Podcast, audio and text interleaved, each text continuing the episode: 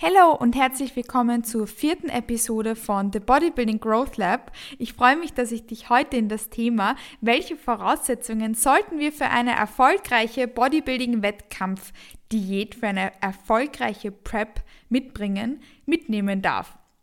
Ich habe euch auf Instagram gefragt, ähm, welches Thema euch da so besonders interessiert und euch interessiert generell, welche Voraussetzungen wir da für so eine erfolgreiche Prep mitnehmen sollten. Und genau das werden wir uns heute auch ein bisschen überblicksmäßiger eher in dieser Episode von The Bodybuilding Growth Lab anschauen. Jedes einzelne dieser verschiedenen Blöcke, weil das kann man in so Blöcke teilen, welche Voraussetzungen man für eine erfolgreiche Prep mitnehmen sollte. Jeden einzelnen Block davon könnte man noch so, so viel genauer darlegen und noch so, so viel mehr darüber sprechen. Aber ich möchte euch in dieser Podcast-Episode mal so einen groben Überblick darüber geben, okay, ähm, was sind so die Voraussetzungen für eine erfolgreiche Prep? Und wenn dich da irgendein Thema besonders interessiert, dann kannst du mir gerne auf Instagram schreiben, dass ich da zuerst den Content dazu bringe, weil wir das dann auf jeden Fall noch ein bisschen genauer zerlegen können. Also grundsätzlich habe ich ja jetzt schon angesprochen, dass man diese Voraussetzungen in verschiedene so grobe Größe Blöcke teilen kann. Da geht es nämlich nicht nur darum, dass du körperlich in einer guten Ausgangslage bist, dass du einen guten Coach hast, dass du finanziell abgesichert bist, dass du genug Zeit hast und dass du auch in deinem Umfeld da die richtigen Vorbereitungen treffen kannst. Da geht es um viel, viel mehr. Ich habe jetzt schon angesprochen, es geht beispielsweise darum, dass du körperlich in einer guten Ausgangslage bist. Es ist nämlich wichtig, wenn wir in eine Prep starten, wenn wir eine Prep machen wollen, dass wir ähm, kalorientechnisch in a good place sind. Das heißt, wenn du jetzt beispielsweise ähm, gerade aus einer Diät rauskommst und auf super, super low Calories bist, dann macht es nicht so viel Sinn, in einer Wettkampfdiät zu starten, weil so eine Prep halt dauert. Eine Prep dauert Zeit. Ähm, ich beispielsweise prep jetzt 26 Wochen Pi mal Daumen, es könnte aber auch ein bisschen kürzer oder ein bisschen länger sein, auf meine erste richtige geschedulte Show hin. Und das ist schon ordentlich viel Zeit. Und in einer Prep wird diese Zeit genutzt, um aufs Gas zu steigen. Und wir müssen den Puffer haben, um aufs Gas steigen zu können. Das heißt, die Kalorien, die du zu dir nimmst, müssen auf jeden Fall eine good place sein. Da muss Platz sein, dass man reduziert, weil in einer Prep werden die Kalorien weniger. Und Deshalb ist es wichtig, dass du genug Kalorien zu dir nimmst. Das ist auch aus anderen Gründen wichtig, ähm, nämlich beispielsweise auch, dass du, wenn du in die Prep startest, eine gute Beziehung zum Essen haben solltest. Du solltest eine gute Beziehung zum Essen haben und auch ein gutes Mindset dem Essen gegenüber. Weil besonders wenn deine Beziehung zum Essen strapaziert ist, das wird in einer Prep nicht besser. Also I promise, das wird in einer Prep nicht besser. Das wird weder durch eine Diät besser, noch wird es durch eine Prep besser. Und oft bekomme ich auch die Frage, ob es möglich ist, eine Bodybuilding-Wettkampfdiät zu machen, wenn man beispielsweise aus einer Essstörung rauskommt. Das ist so so eine Sache. Das ist so wie die Beziehung zum Essen. Das wird durch eine Prep nicht besser. Das heißt, es ist wichtig, dass du sicherstellst, dass du aus der Essstörung wirklich draußen bist, dass du dich sicher dabei fühlst, dass das auch schon lange genug äh, her ist. Denn die Prep wird es nicht besser machen und wenn du es durch die Prep schaffst, auch mit einem strapazierten Verhältnis zum Essen oder mit einer Essstörung, die du noch nicht ganz hinter dir gelassen hast, dann wird das Post-Prep, also nach den Wettkämpfen, definitiv nicht einfacher. Ähm, Im Gegenteil, damit wird damit wirst du sonst äh, starke Probleme haben. Deshalb, ja, man kann auch nach einer Essstörung eine Bodybuilding-Wettkampfdiät machen. Ich hatte selbst ja eine Magersucht und lange, lange, lange mit Binge-Eating zu kämpfen. Aber das ist bei mir jetzt schon lange Zeit her und ich weiß, dass ich in a good spot dafür war, dass ich diese Prep mache, weil ich, wie gesagt, dieses Binge-Eating hinter mir lassen konnte und weil ich die Anorexie hinter mir lassen konnte und das für mich auch zu 100% abklären konnte, dass das so ist und ich da auch in den vergangenen Jahren gesehen habe, dass das so ist und dass ich damit keine Probleme mehr habe. Das heißt, das musst du auf jeden Fall über einen langen Zeitraum sicherstellen, damit du eine erfolgreiche Prep machen kannst. Aber das ist eigentlich ein eigenes Podcast-Thema. Das war jetzt nur ganz, ganz kurz und ganz grob angeschnitten und da habe ich jetzt vieles, vieles ungesagt gelassen. Das heißt, Kalorien müssen hoch genug sein und deine Beziehung zum Essen muss gut sein, muss in a good spot sein, damit du deine Prep auch wirklich erfolgreich machen kannst. Und damit es dir auch in der ganzen Prep über gut geht, weil unter erfolgreiche Prep verstehen wir natürlich auch, dass es dir in der Prep gut geht und dass die Prep für dich etwas ist, was du genießen kannst, wo du den Prozess genießen kannst und wo du einfach, einfach das Allermeiste auch daraus mitnehmen kannst. Und da wollen wir auch, dass, dass es dir selbst in der Prep gut geht. Das ist auch ein wichtiger Punkt ähm, für eine erfolgreiche Prep. Erfolgreich bedeutet ja nicht nur ein gutes Package auf die Bühne zu bringen, sondern dass die Prep für dich erfolgreich ist. Ein erfolgreiches Erlebnis, ein Erlebnis, aus dem, aus dem du viel mitnehmen kannst und wo, wo du einfach die Freude am Prozess beibehalten kannst und einfach der Sport für dich für dich etwas, etwas Schönes ist und eine Prep soll dir ja dann nicht den Sport vermiesen oder ähm, da irgendetwas in eine, in eine schlechte Richtung bringen. Das heißt, unter erfolgreich verstehen wir auch gut und, und für dich schön. Das heißt so, dass, dass du ernährungstechnisch in a good place bist, ist auf jeden Fall eine Voraussetzung für eine erfolgreiche Prep. Auch körperlich ist es wichtig, dass du ähm, ein paar Voraussetzungen mitbringst, dass du dir Prep so erfolgreich wie möglich machen kannst. Ähm, du solltest nämlich auf jeden Fall genug Muskelmasse für deine Kategorie haben. Das heißt, egal in welcher Klasse du startest, für diese Klasse, die dich interessiert und wo du gerne auf die Bühne gehen möchtest, solltest du genug Muskelmasse mitbringen. Dafür solltest du auf jeden Fall genug Muskelmasse mitbringen. Und um diese Muskelmasse aufzubauen, ist es wichtig, dass du auch eine gute Off-Season als Vorbereitung für diese Prep gehabt hast. Das heißt, dass du lange Zeit dafür verbracht hast, dass du diese Muskelmasse aufbaust, dass du die Kalorien hochpusht, dass du eine gute Beziehung zum Essen hast etc. Das sind Dinge, die in einer Off-Season priorisiert werden. Und es ist wichtig, dass du da eben auch als Vorbereitung eine gute und strukturierte Off-Season gemacht hast, damit du eine erfolgreiche erfolgreiche Prep haben kannst. Natürlich ähm, musst du es nicht Off-Season genannt haben, das heißt, auch wenn du vielleicht aus einem anderen Sport ins Bodybuilding reinkommst, und das vielleicht nicht Off-Season genannt hast, aber was ich damit meine, ist, dass du eine Phase hattest, wo du auf jeden Fall genug Muskelmasse aufbauen konntest und eben Kalorien und Beziehung zum Essen etc. eine good Spot sind, Dinge, die man in einer Bodybuilding-Off-Season priorisieren kann, ähm, damit deine Prep auf jeden Fall eine erfolgreiche wird. Das heißt, egal ob du es jetzt Off-Season genannt hast oder nicht, du weißt jetzt, was ich damit sagen möchte, dass du da mitbringen musst, ähm, damit deine Prep eben eine erfolgreiche wird.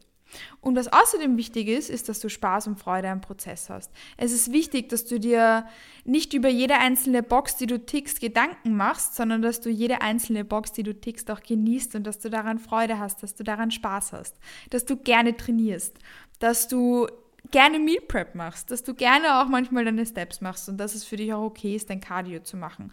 Dass es für dich eine Selbstverständlichkeit ist, dass du diese Boxen ticken kannst, denn nur dann nur dann kannst du auch deine Prep erfolgreich machen. Wenn du dich da quälst, dass du jede einzelne Box tickst, wenn du beispielsweise ein Problem damit hast, dass du deine Trainingseinheiten absolvierst oder dass du trackst oder sowas. In der Prep wird die Adherence, äh, natürlich wird sie strenger, du musst, musst genau arbeiten in einer Prep, aber was deine Prep halt nicht geben wird, ist deine Adherence. Das heißt, du solltest da auf jeden Fall genug Adherence und Freude und Spaß am Prozess mitbringen, ähm, damit du die, die Prep eben auch erfolgreich machen kannst. Das heißt, dieses selbstverständliche Ticken deiner Boxen und auch der Spaß und die Freude am Prozess ist etwas Wichtiges, das du in eine erfolgreiche Prep mitbringen solltest. Ein weiterer wichtiger Punkt ist auch äh, das Finanzielle. Eine Prep ist teuer, eine Prep ist wahnsinnig teuer. Ich habe es mir jetzt durchgerechnet. Ähm, und meine Prep wird mich wahrscheinlich so um die 3500 bis, ich glaube, ich bin sogar in einer Rechnung auf fast 4000 Euro gekommen. Ähm, durch den ich habe da aber alles mit einberechnet. Durch den Bikini und das Re die Registrierungsgebühren. Ich starte bei sehr teuren Verbänden. Ähm, Two Bros in England beispielsweise ist mega teuer. Die Flüge, die Unterkünfte, Make-up, Tan, whatever. Ich habe alles mit einberechnet.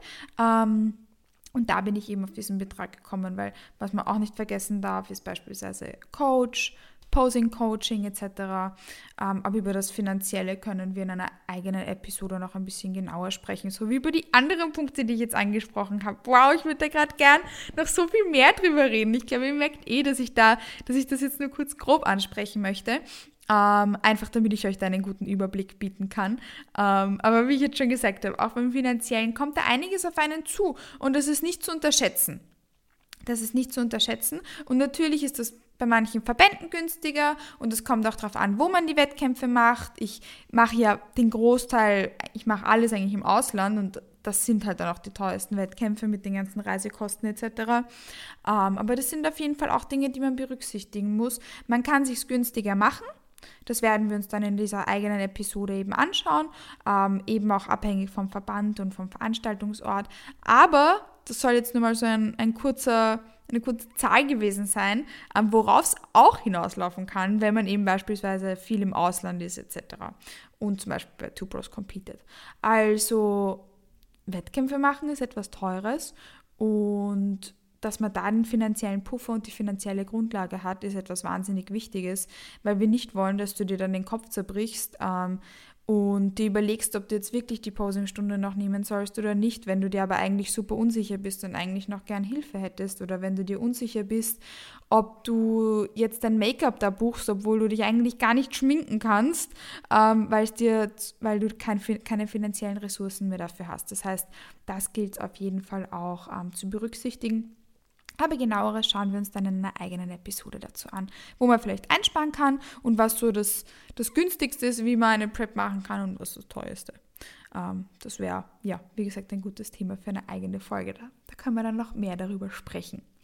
Ich habe es auch schon ein bisschen angeteasert. Ähm, wahrscheinlich wirst du einen Coach brauchen. Wahrscheinlich wirst du einen Coach brauchen. Und es ist wichtig, dass du auch einen guten Coach hast, wo du davor schon äh, mit dieser Person zusammenarbeiten konntest, Ausnahmesituationen äh, gibt es natürlich immer. Auch in der Prep wird manchmal Coach gewechselt. Ähm, manche sind sich auch so sicher, dass sie nur für die Prep zu einem Coach gehen.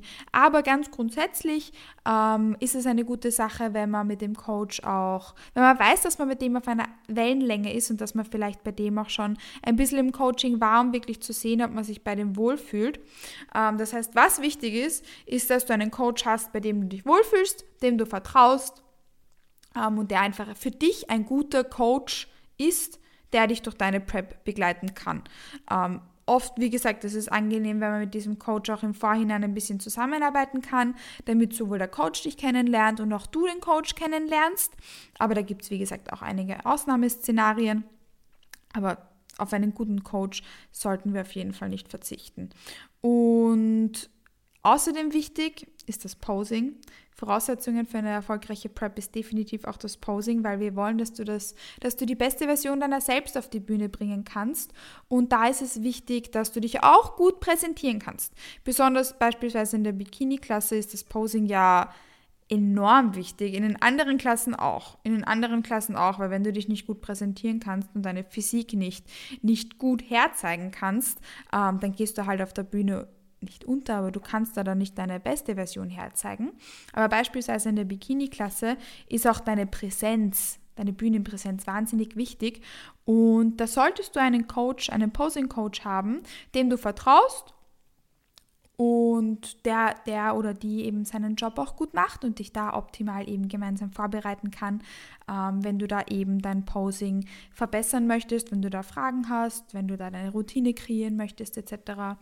Auch da ist es wichtig, dass du weißt, an wen du dich wenden kannst, wenn du da Support brauchst. Ein weiterer wichtiger Punkt ist der Faktor Zeit. Das ist etwas, was eventuell ähm, unterschätzt wird, denn dass du dein Cardio machst, dass du deine Steps machst, dass du dein Meal Prep machst, dass du dein Posing übst, dann musst du dir die Frage stellen, ob du die Zeit nehmen kannst und ob das auch in deine aktuelle Lebensphase passt. Wenn du zum Beispiel weißt, dass du jetzt im nächsten halben Jahr privat extrem stark eingespannt sein wirst warum auch immer, da kann es ja so, so viele Gründe und Umstände geben, ähm, dann musst du überlegen, ob du wirklich dir die Zeit nehmen kannst, dass du deine Boxen tickst, weil das dauert. Das dauert. Dass du da deine Steps machst, das dauert Zeit. Dass du dein Meal Prep machst, das dauert Zeit. Dass du dein Posing übst und dein Cardio machst, das dauert Zeit. Dass du trainierst, das dauert Zeit. Und da musst du dir die Frage stellen, ob du diese Zeit hast und ob du sie dir nehmen kannst. Das ist etwas super, super Wichtiges, was man sich auf jeden Fall auch gut überlegen sollte, bevor man in eine Prep startet. Und ein kurzer, kurzer letzter Punkt ähm, sind auch Vorbereitungen im Umfeld. Das heißt, dass du weißt, dass du da in deinem Umfeld ähm, nicht, du musst jetzt nicht keine, keine Vorbereitungen leisten, aber dein Umfeld muss auf jeden Fall wissen, ähm, was du da machst Einfach weil er beim bestimmten Punkt der Prep eventuell auch die Energie für soziale Aktivitäten etc. ein bisschen abnehmen wird und du ein bisschen unflexibler sein wirst, weil es besonders gegen Ende der Prep wichtig ist, dass du dich auf deine Routinen fokussieren kannst, dass du Stressmanagement etc. in Check halten kannst. Und das nicht heißt, dass du in der Prep dann nichts mehr machen wirst. Im Gegenteil, ähm, natürlich kannst du trotzdem an sozialen Aktivitäten teilnehmen, aber deine Routine etc. wird für dich wahrscheinlich ein bisschen wichtiger werden und wirst auch ein bisschen mehr priorisieren müssen. Und du wirst auch, wie gesagt, ein bisschen weniger Zeit haben durch Cardio Steps, Meal Prep, Posing, Training etc. Und die Flexibilität beim beispielsweise Auswärtsessen wird halt nicht gegeben sein. Und da ist es wichtig, dass dein Umfeld eben auch weiß, was du machst. Wenn es dann beispielsweise auch in die Peak Week reingeht, ähm, dass sie wissen, warum du dein Salz abwiegst, warum du dein Wasser so genau trackst etc. Das kannst du ja nicht immer verheimlichen ähm, und musst du ja auch gar nicht, wenn dein Umfeld eben auch weiß, was du da tust. Ähm, das heißt, das ist auch so ein kleiner, wichtig, aber trotzdem wichtiger Punkt, dass du, dass dein Umfeld eben einfach weiß, was du da machst, damit es dafür auch Verständnis hat. Ähm, und damit, damit du da, wie gesagt, dich da nicht stressen musst, wenn, wenn du vielleicht mal Nein sagst zu einem für dich zu späten Treffen oder wenn du dann beispielsweise beim Essen gehen nichts bestellen kannst, weil in der Prep Auswärtsessen halt not, not really a thing ist. Ähm, das heißt, dass du da einfach mit weniger Flexibilität eine bestimmte Phase hast, ist wichtig, dass dein Umfeld einfach weiß. Und das sind so ganz grob nur angesprochen ähm, Voraussetzungen für eine erfolgreiche Prep. Das sind so Dinge, die auf jeden Fall für eine erfolgreiche Prep erfüllt werden müssen. Wir werden uns jeden einzelnen Punkt davon noch in kommenden Podcast-Episoden genauer anschauen, weil wahrscheinlich hast du es gemerkt, ich hätte über alles gerade gerne ein bisschen länger gesprochen, aber sonst wäre das komplett ausgeartet und ich möchte euch in dieser Episode einfach so einen kurzen Überblick darüber geben, was euch da in den kommenden Episoden erwartet. Oder vielleicht hast du dir die Episode angehört und denkst dir, fuck, wow, what a shit ähm, Bodybuilding ist auch nicht so meins. Aber dann kannst du trotzdem in die nächsten Episoden reinhören. Also ich hoffe, dass ich dir damit jetzt nichts vermisst habe oder so. Aber was mir wahnsinnig wichtig ist, ist, dass äh, ich mit euch ehrlich bin und we, we won't sugarcoat anything. We won't sugarcoat anything. Und das ist mir wahnsinnig wichtig, dass ihr, dass ihr da mit meinem Podcast auch eine Plattform der Ehrlichkeit habt. Wenn ihr zu einem bestimmten Punkt bestimmte Fragen habt, dann bitte feel free, dass du mir einfach auf Instagram schreibst, damit ich da in den kommenden Podcast-Episoden genauer darauf eingehen kann. Ich würde sagen, dass wir das auch genauso machen, dass wir zuerst über ähm, die essenstechnischen Voraussetzungen sprechen, so Essen, Mindset, Essstörungen etc., Pre-Prep, ähm, dann mit Off-Season Pre-Prep, und diese körperlichen Vorbereitungen.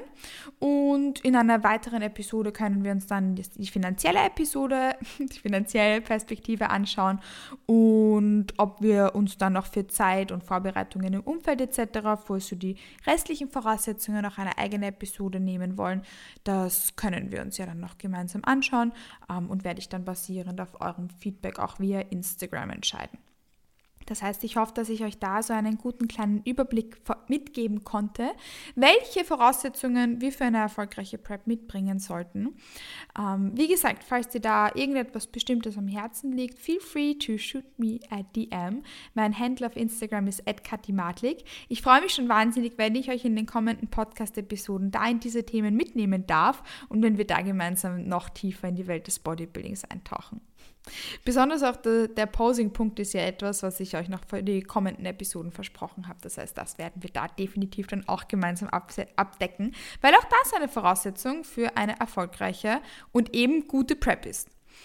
Ich wünsche dir, abhängig davon, wann du diese Episode anhörst, noch einen wunderschönen Abend, einen guten Start in den Tag, Mahlzeit, einen wunderschönen Nachmittag und ich freue mich schon, wenn du zur nächsten Episode von The Bodybuilding Growth Lab wieder einschaltest. Bis bald!